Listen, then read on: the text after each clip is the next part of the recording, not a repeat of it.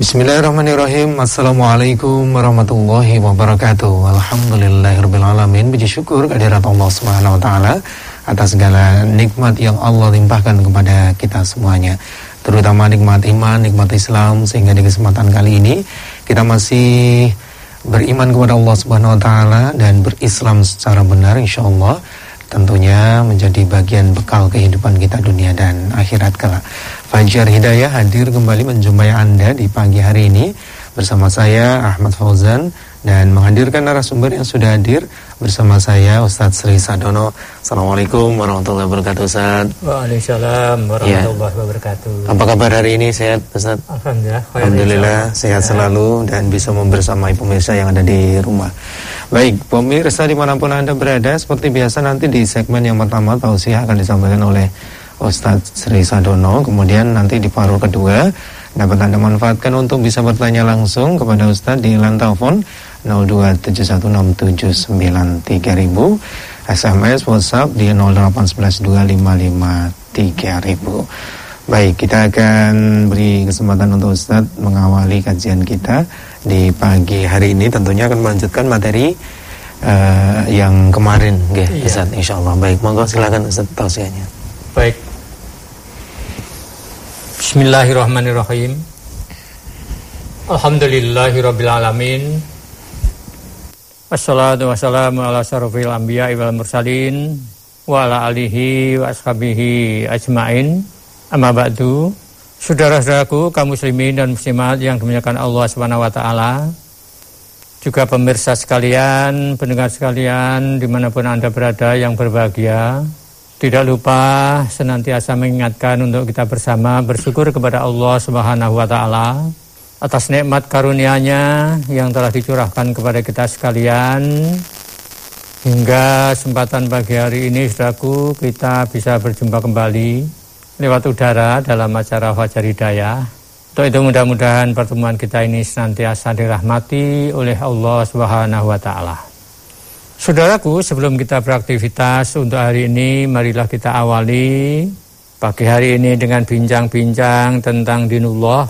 Lalu mari kita sama-sama perhatikan nasihat-nasihat yang ada di dalam Al-Quran maupun As-Sunnah sebagai sumber daripada agama kita dengan harapan agar tingkah laku kita, perbuatan kita, sampai perjalanan hidup kita senantiasa berada di atas jalan yang lurus, di atas jalan yang benar, yang ujung-ujungnya kita mengharapkan keselamatan, kebahagiaan hidup, baik di dunia ini maupun nanti di akhirat.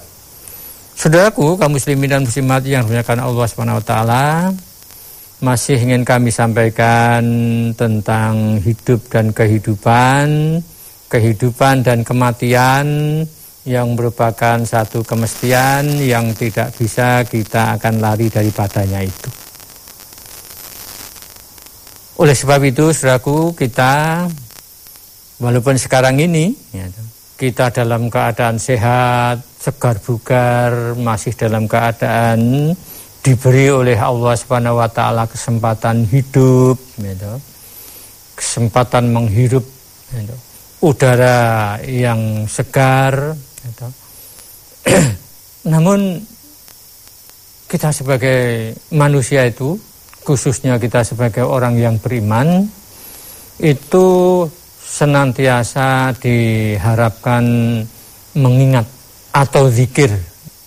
Zikir akan kematian kita sendiri itu. Kenapa? Kita diharapkan untuk zikir ingat kematian itu. Kenapa? Karena memang kematian itu merupakan satu kemestian yang tidak bisa kita itu mengelaknya, menghindarinya. Tidak bisa. Bahkan kematian itu datangnya tanpa memberitahu kepada kita lebih dahulu. Gitu. Kita, walaupun sekarang segar bugar semacam ini, bukan tidak mungkin suatu saat Israel datang itu tanpa memberitahu dulu. Nah, sehingga know, mau tidak mau, know, suka atau tidak suka, kalau kematian itu sudah tiba saatnya, know, sudah tiba waktunya, tidak akan bisa diajukan ataupun diundurkan. Know. barang sedikit pun. Gitu. Maka oleh sebab itu penting sekali saudara-saudaraku kaum muslimin dan muslimat yang dimuliakan Allah Subhanahu wa taala zikir akan kematian itu yang gunanya apa? Mengingat-ingat zikir kepada kematian itu manfaatnya apa? Perlunya apa? Karena itu tadi kematian itu datangnya sewaktu-waktu yang tidak memberitahu dulu kepada kita manusia ini. Gitu. Nah, sehingga perlunya kita mengingat yang demikian itu itu untuk kita tetap bertakwa kepada Allah Subhanahu wa taala. Gitu. Tetap takut gitu. Takut kepada Allah dengan sebenar-benarnya takut. Takwa dengan sebenar-benar takwa kepada Allah Subhanahu wa taala. Nah, inilah yang penting gitu. Yang penting sehingga dengan kita itu ingat kepada kematian itu akhirnya juga kita digemarkan nantinya untuk memperbanyak amal-amal soleh ya untuk memperbanyak amal-amal kebaikan yang manfaatnya untuk kehidupan kita sesudah mati itu sendiri sebab kebahagiaan dan kecelakaan nanti di akhirat itu ditentukan oleh perbuatan kita semasa hidup di dunia ini. Jadi semasa kita hidup di dunia inilah yang nanti menentukan bahagia dan celakanya kita di akhirat itu ya kita di dunia ini. Sehingga apabila kita sampai melalaikan persiapan untuk menghadapi hari esok lil akhirah untuk hari akhirat kita, nanti kita akan menyesal Sedangkan penyesalan itu sudah tidak ada gunanya nanti. Sampai-sampai digambarkan oleh di dalam Al-Quran itu karena menyesalnya atas keteledorannya, kelalaiannya sehingga tidak sempat untuk memperbanyak bekal untuk hidupnya di akhirat itu dia menjerit kepada Allah, mohon kepada Allah agar supaya diberi kesempatan untuk hidup lagi di dunia yang gunanya untuk memperbaiki amal-amal yang selama ini dilalaikan atau dilupakan itu. Nah itu sampai demikian tapi apa bisa yang demikian itu nanti sudah tidak akan bisa lagi apabila seseorang itu sudah sampai yang awalnya itu diawali dengan kematian itu. Setelah sampai di sana tidak bisa kembali ke dunia itu. Nah ini pentingnya, perlunya dan manfaatnya kita ingat kepada kematian itu. Bahkan saudara-saudaraku kaum muslimin dan muslimat yang dimuliakan Allah SWT, Rasulullah Shallallahu Alaihi Wasallam itu telah mengingatkan kepada kita semuanya bahwa apabila seseorang itu senantiasa ingat kepada kematian itu, itu termasuk orang yang sepandai-pandai manusia. Jadi oleh Nabi itu, oleh Nabi itu dikatakan orang yang pandai itu tidak kan orang yang berderet-deret titelnya itu tidak. Tetapi Nabi itu mengatakan bahwa orang yang pandai itu adalah orang yang ingat kepada ke kematian itu. Dan apa? Mempersiapkan. Mempersiapkan itu bekal untuk hidup sesudah mati itu kita harus ingat bahwa mati itu hanya sekali yaitu berpisahnya ruh dan jasad kita itu. Apabila malaikat sudah melaksanakan tugasnya, yang mana malaikat itu tidak pernah melalaikan tugasnya, dicabutlah ruh manusia itu. Kemudian nanti setelah diproses dalam proses penguburan, nanti setelah sampai di alam barzah itu manusia itu akan dihidupkan kembali gitu, di alam barzah. Sehingga waktu mati itu sangat-sangat singkat yaitu antara dicabutnya roh dari jasad itu kemudian sampai kepada proses penguburan sehingga masuk ke dalam alam barzah itu setelah sampai di alam barzah itu nanti akan dikembalikan dihidupkan kembali manusia itu. Nah ketika dicabut rohnya itu manusia yang sudah dicabut rohnya tadi mati dia oleh Rasulullah itu hanya, hanya mempunyai empat hak dan menjadi kewajiban bagi orang yang hidup yang harus ditunaikan sebagai kewajiban yang hidup. Empat hak itu apa? Empat hak itu adalah yang pertama itu adalah jenazah itu dimandikan. Setelah dimandikan dikafani. Yang kedua, kemudian yang ketiga apa? Setelah dikafani disolatkan. Kalau itu orang itu orang muslim, orang yang beriman, yang ditandai dengan sholat lima kali sehari semalam itu, disolatkan. Nah, yang keempat ini adalah dikubur itu tadi. Ya nah setelah dikubur nanti itu di sana masuk ke dalam alam barzah atau istilahnya ya dengan alam kubur. Kemudian di sana itu akan dihidupkan kembali dan di sana akan ditanyai oleh malaikat ya, yang oleh Allah Subhanahu wa taala itu diberi tugas untuk menanyai kepada orang-orang yang masuk ke dalam alam barzah itu. Nah ingat kepada yang demikian itu, lalu mempersiapkan bekal untuk menghadapinya, itu termasuk dikatakan oleh Rasul itu termasuk sepandai-pandai manusia itu. Di dalam hadis dikatakan, ya, Akyasun nasi aksaruhum zikrolil maut. Wasaduhum istidadalahu ulaika humul akyas zahabu bisarafil dunya wal akhirah. Rawahu Ibnu Majah. Sepandai-pandai manusia itu ialah orang-orang yang banyak ingatnya kepada kematian. Dan sangat cukup persiapannya untuk menemui kematian itu orang-orang yang demikian itu itulah yang sebenar-benarnya disebut orang yang pandai. Mereka akan pergi ke alam baka yaitu dalam kematian nanti masuk ke dalam alam baka itu dengan membawa kemuliaan dunia dan kemuliaan akhirat. Nah, itulah saudara-saudaraku, gitu.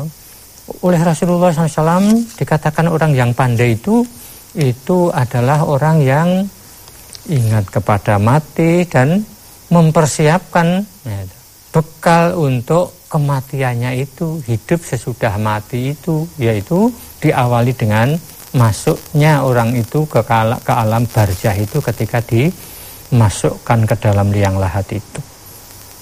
Jadi ingat kepada mati itu bukan berarti dia malah takut lalu diam merenung tanpa berbuat tidak, tetapi mempersiapkan diri untuk mempersiapkan nantinya itu yakin akan hidup kembali itu. Nah itulah saudara-saudaraku sehingga zikir kepada kematian itu sangat besar manfaatnya. Nah, itu. Sehingga di dalam hadis yang lain itu dikatakan oleh Rasulullah itu akseru min zikril maut itu fa innahu yumakhiyasu dunuba wa yujahidu fit dunya. Perbanyaklah mengingat kepada kematian.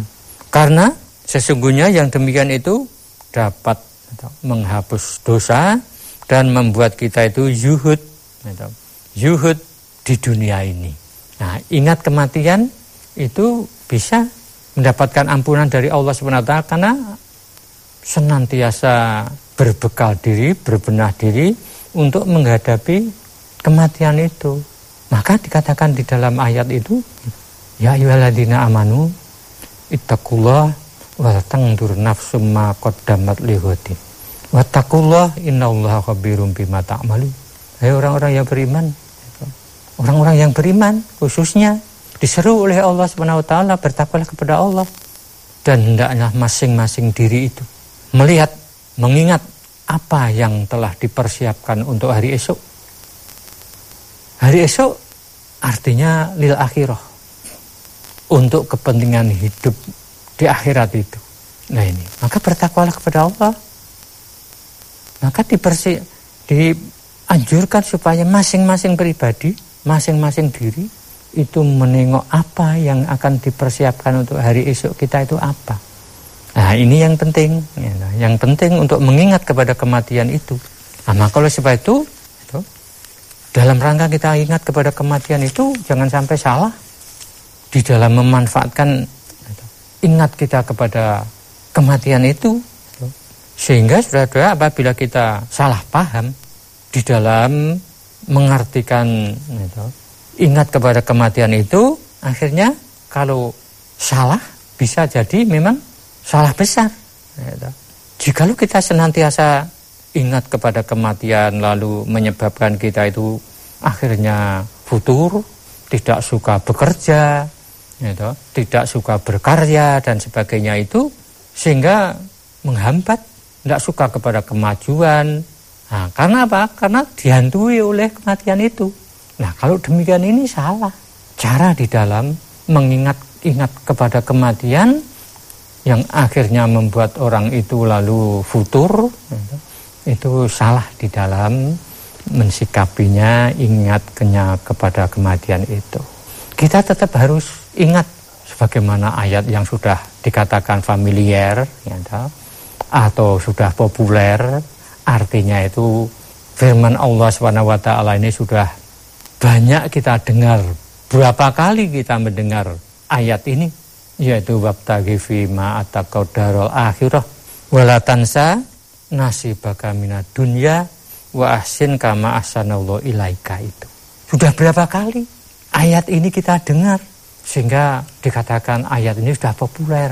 Ayat ini sudah familiar. Tapi gimana realisasi dalam kehidupan kita mensikapi ayat ini? Carilah kebahagiaan hidup di dunia itu, di akhirat, tapi jangan lupa bagian hidupmu di dunia itu. Dan berbuatlah baik kepada sesama manusia sebagaimana Allah sudah berbuat baik kepada kamu itu. Nah itu, nah sehingga jangan sampai kita salah di dalam mensikapi karena senantiasa ingat kepada kematian itu.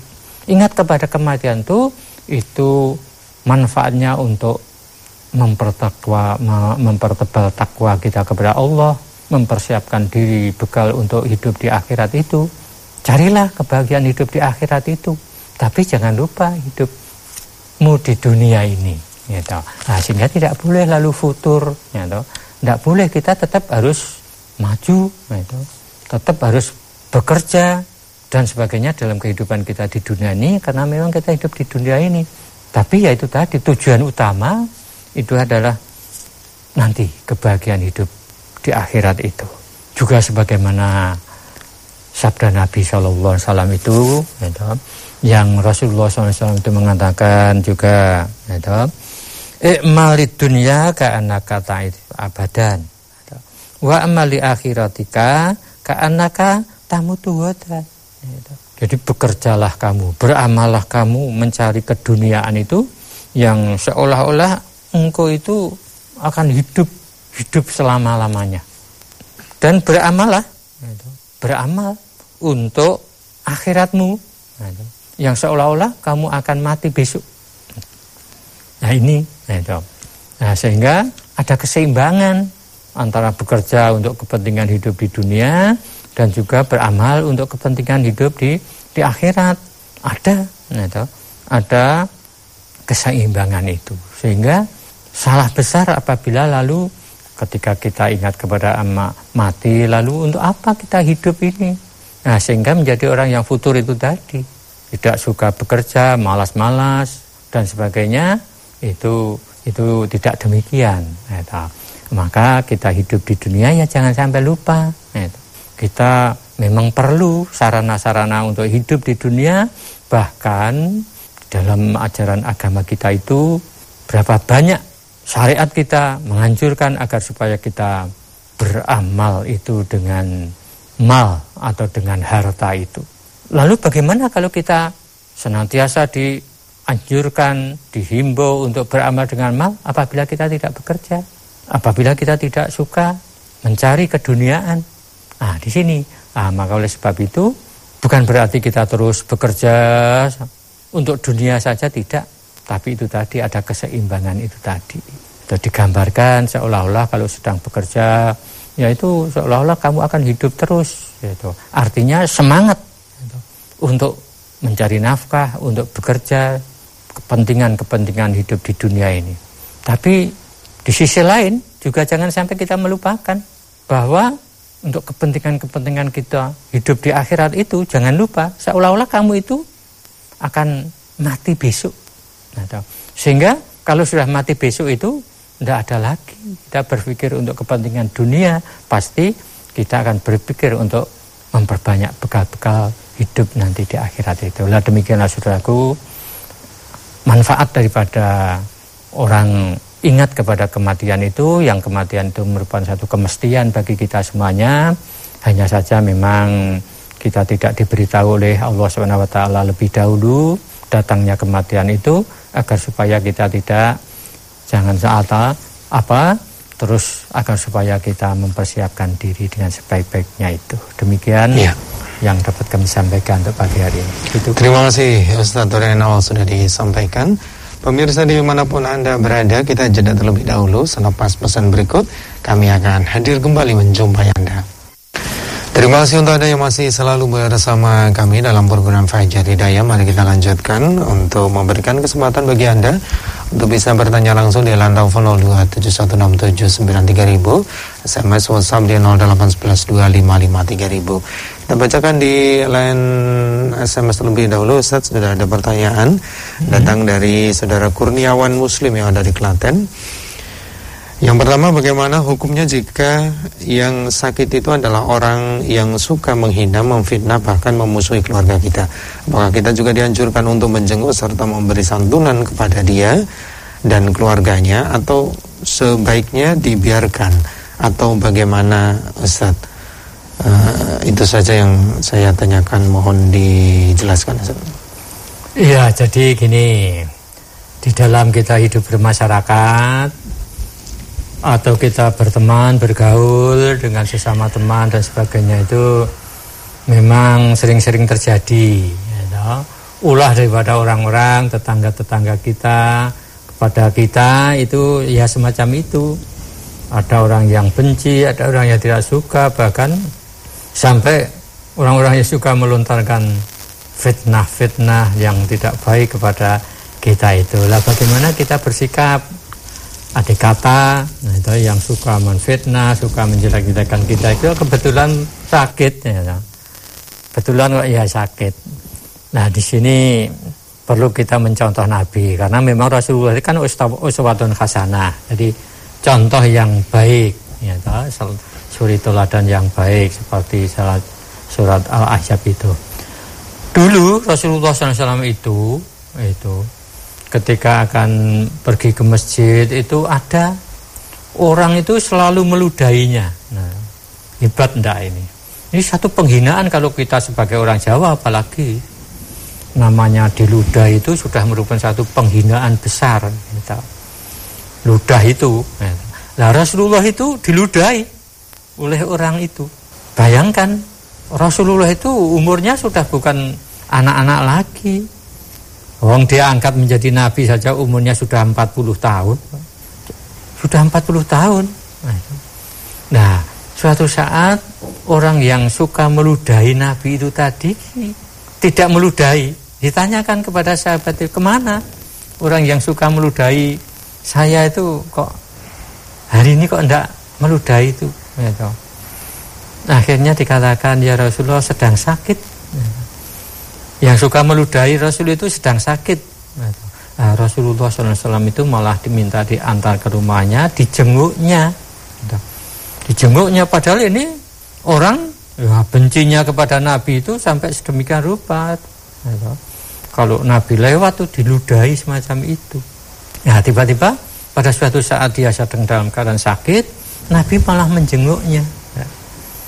Irfa bilatihi ahsan. Balaslah sesuatu yang tidak baik itu dengan kebaikan.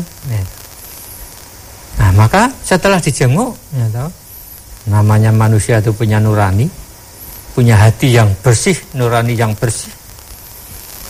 Nabi diperlakukan semacam itu kok baiknya semacam ini, dia merasakan.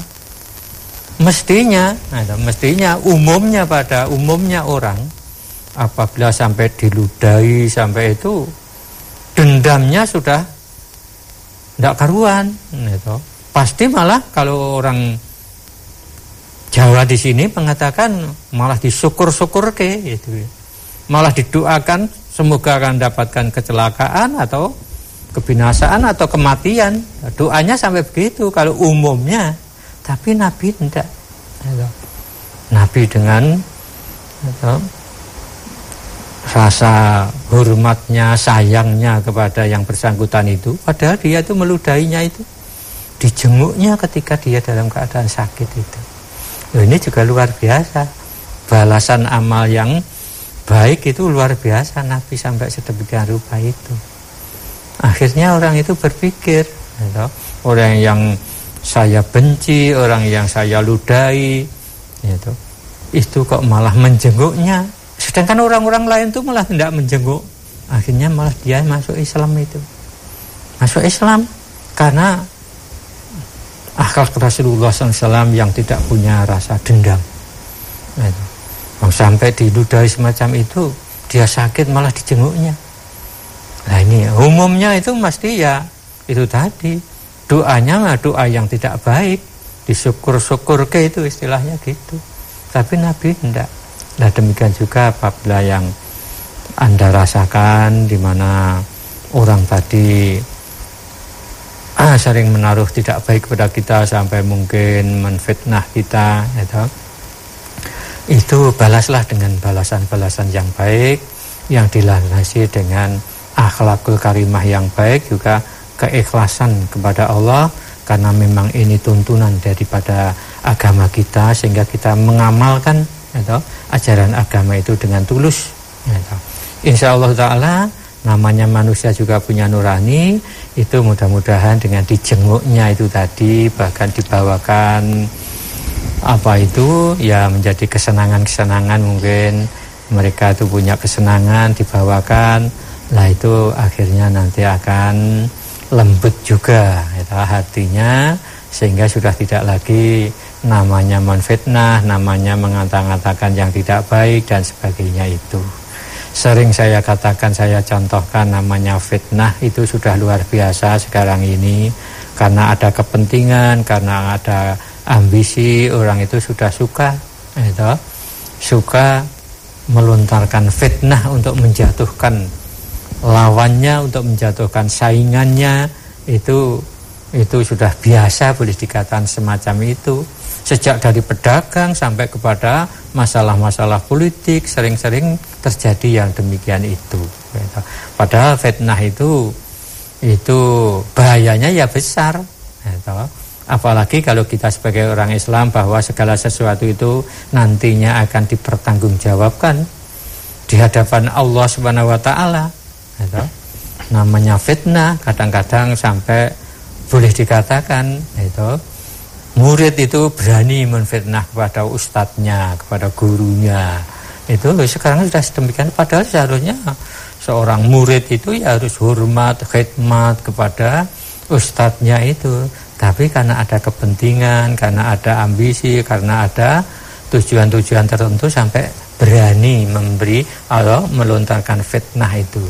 Padahal harusnya dia hormat itu lah maka balaslah ya sesuatu yang buruk itu dengan perbuatan yang baik insya Allah dengan cara yang demikian itu yang tadinya punya itu hati yang benci kepada kamu akhirnya menjadi teman akrab yang setia itu. Gitu. Ya.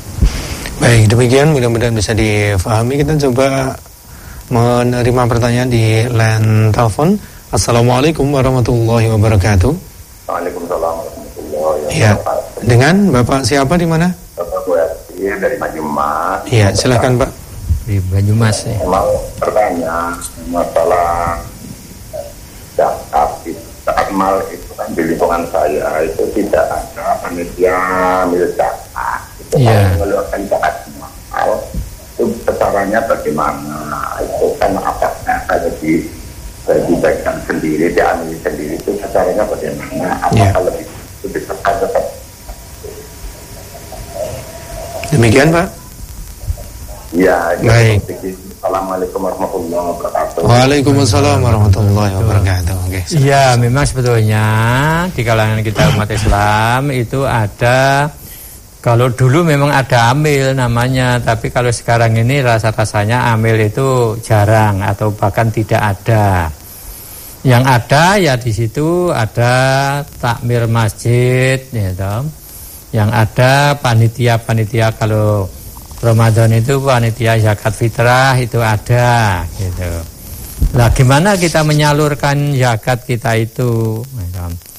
Nah, zakat yang alhamdulillah kita sudah punya semangat untuk membayar zakat karena memang zakat itu merupakan rukun Islam yang harus kita tunaikan. Jadi kita tidak hanya senang melaksanakan sholatnya saja tetapi juga zakatnya sekalian karena banyak di dalam ayat-ayat itu sholat dan zakat itu selalu bergandengan, beriringan nah, antara sholat dan zakat itu. Gitu.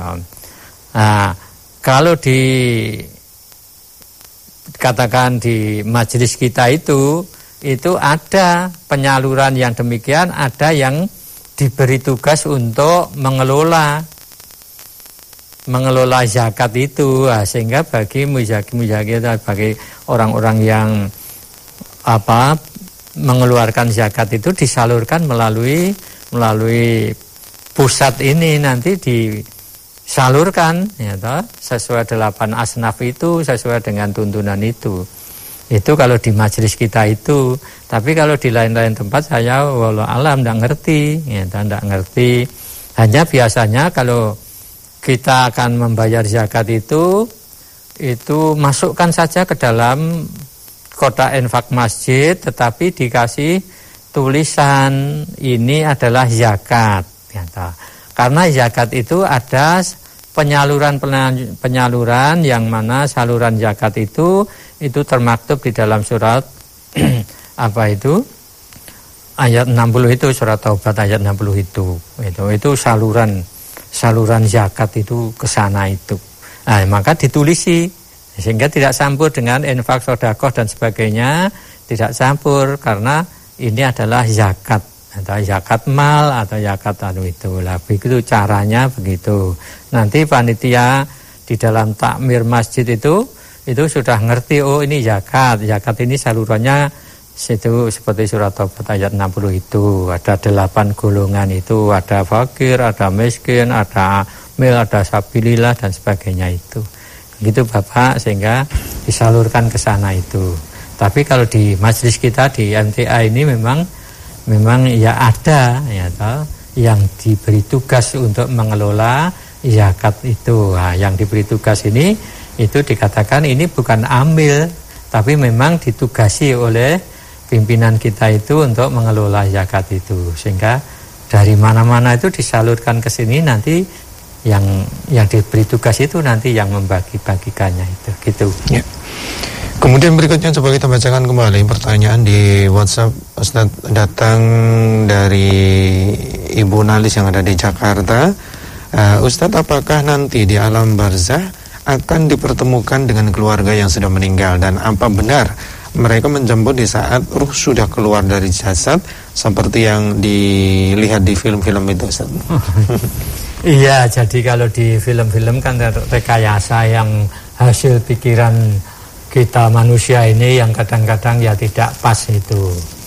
Kalau nanti di akhirat itu Allah mengatakan bisa nanti kita lihat di dalam surat Ar-Ra'd itu, gitu. Ar-Ra'd itu ayat 23, coba saya baca bukannya. Gitu. Surat Ar-Ra'd surat yang ke-13 itu, gitu. Allah mengatakan jannatu adanin yadkhulunaha wa man salaha min abaihim wa azwajihim wa dzurriyyatihim wal malaikatu yadkhuluna alaihim min kulli bab gitu. Yaitu surga Aden mereka masuk ke dalamnya bersama-sama dengan orang-orang yang soleh dari bapak-bapaknya, istri-istrinya, dan anak cucunya. Sedang malaikat-malaikat masuk ke tempat-tempat mereka dari semua pintu semua pintu salamun alaikum bima sabartum fa ni'ma'u kabadar gitu. sambil mengucapkan Salamun alaikum bima sobartum maka alangkah baiknya tempat kesudahan itu.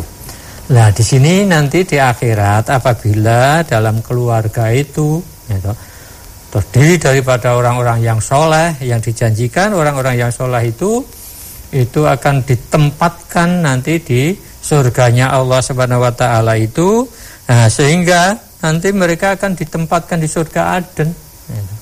Artinya nanti orang-orang yang dalam keluarga itu terdiri dari orang soleh dari bapak-bapaknya istri-istrinya anak cucunya merupakan satu keluarga nanti bisa ketemu di sana.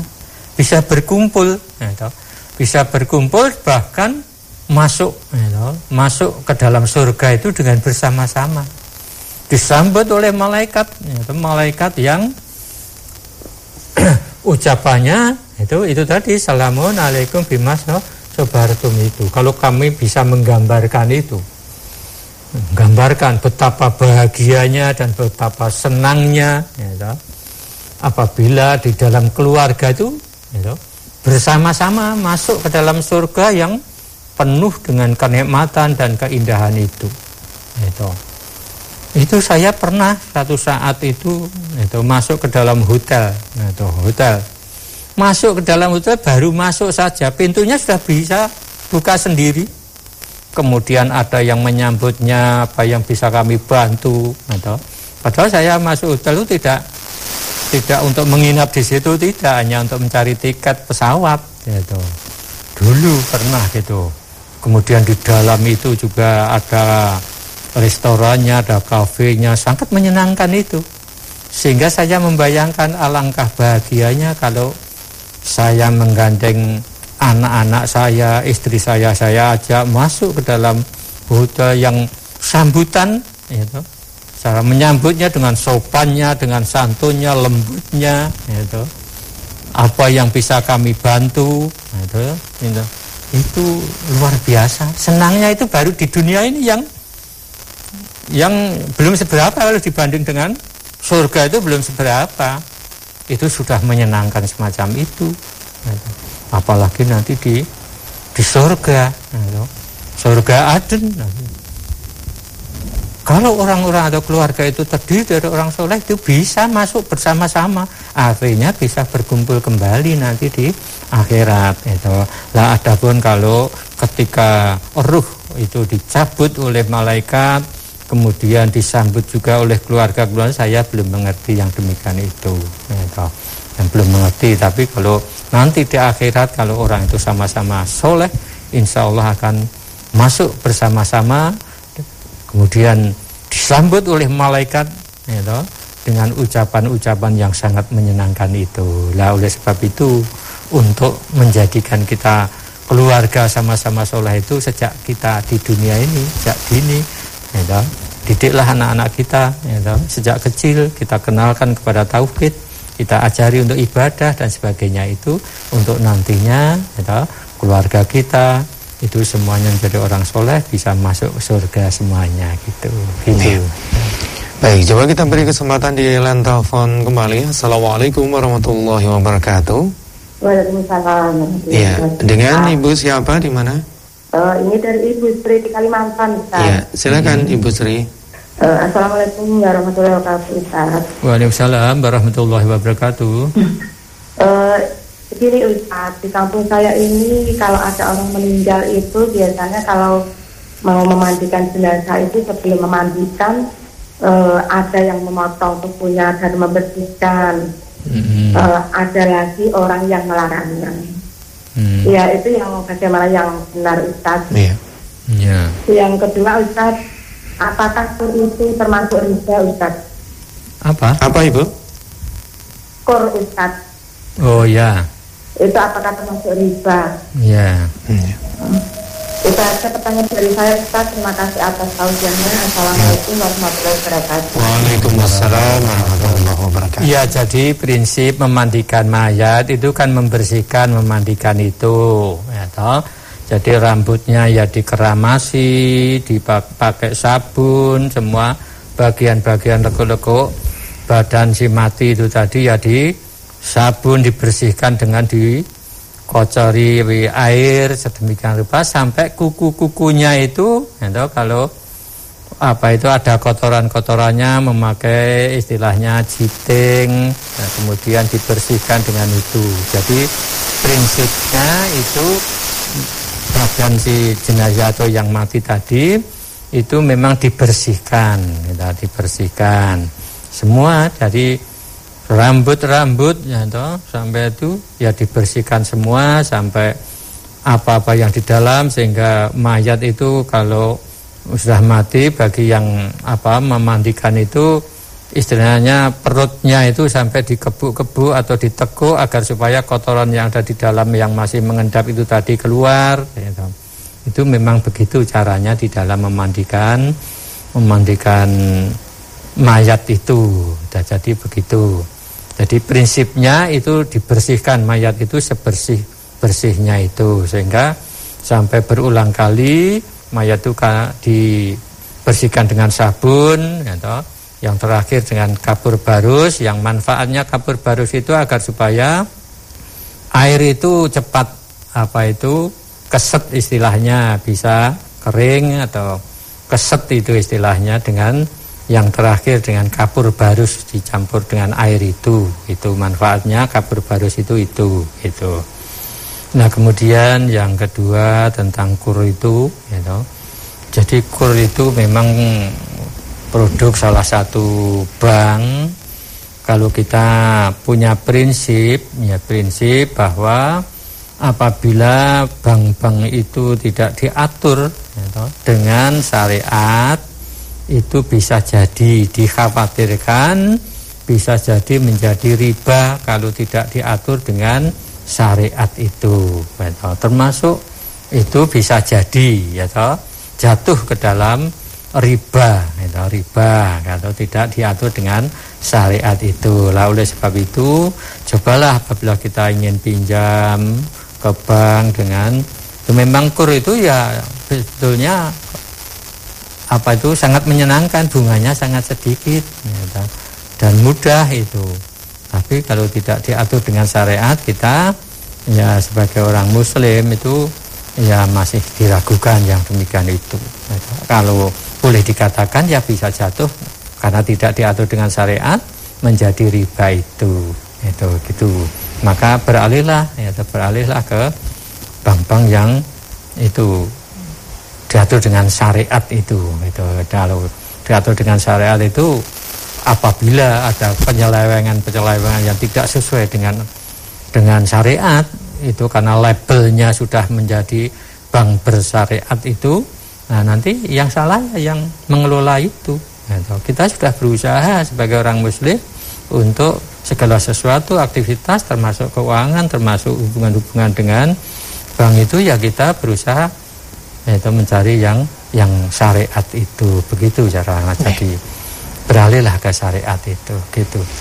Baik terima kasih Ustaz tausiahnya di pagi hari ini. Insyaallah kita lanjutkan di kesempatan yang akan datang Ustaz. Insyaallah. Assalamualaikum warahmatullahi wabarakatuh. Waalaikumsalam warahmatullahi wabarakatuh Pemirsa di mana pun Anda berada, demikian tadi Fajar Hidayah untuk edisi hari ini. Terima kasih atas perhatian Anda. Tetap memenuhi protokol kesehatan. Saya Ahmad Fauzan undur diri. Mari kita akhiri. Alhamdulillahirrabbilalamin.